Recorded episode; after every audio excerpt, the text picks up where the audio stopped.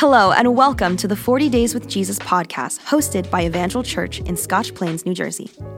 This podcast serves as the audio version of the digital devotional that we created. There is a link in the description if you'd like to download it and read along. Also, on Sunday mornings, we will be having companion sermons and life groups that will help to deepen your experience. You can discover all that and more by visiting us at www.evangelchurch.com. So let's prepare our hearts to sit at his feet.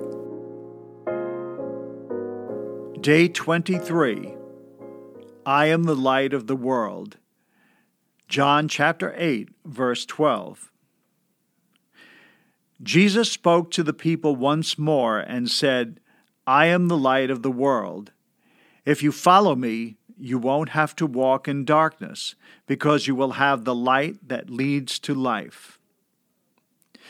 During the Feast of Tabernacles, the people of Israel built booths in which they would live for the duration of the feast, which was seven days.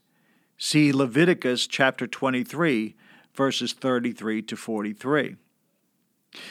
On the last night of the feast, a joyful celebration would take place at the Temple Mount, the highest point in Jerusalem.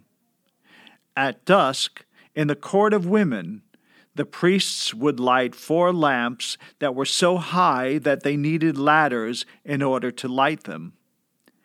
At the top of each lampstand were four golden bowls filled with oil. When these lamps were lit, all of Jerusalem was lit by the light they gave off.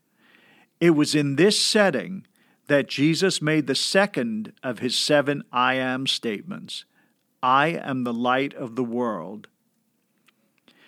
Exodus chapter 13, verses 21 to 22, tells us that as the Israelites traveled through the wilderness, the Lord guided them with a pillar of cloud during the day. At night, fire glowed from within that pillar of cloud to guide them when they traveled in the darkness.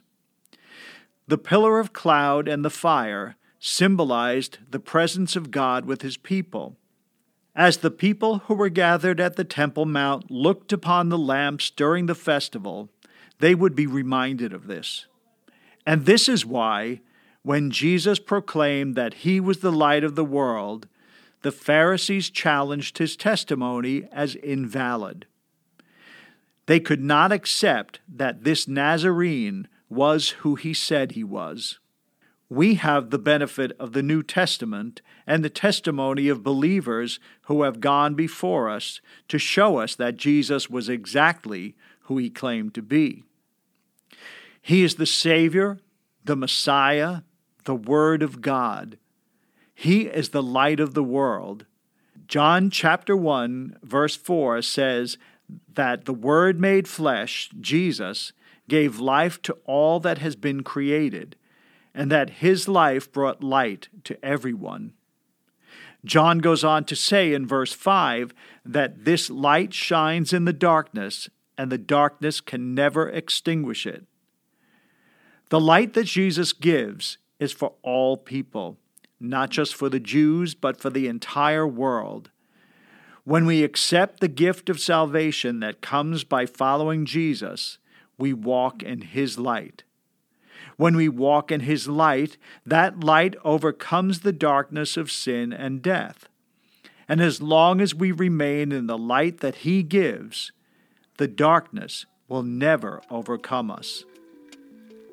As you reflect today on Jesus as the light of the world, pray for those people you know who have not been brought into the light, asking God to let the light of Jesus that shines through you bring them into His light.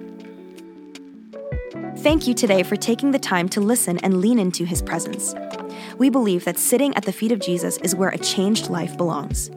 If you have any questions about what it means to follow Jesus, the devotional, or Evangel Church, you can email us at info at evangelchurch.com. Reach out to us on social media or discover more by visiting our website at www.evangelchurch.com.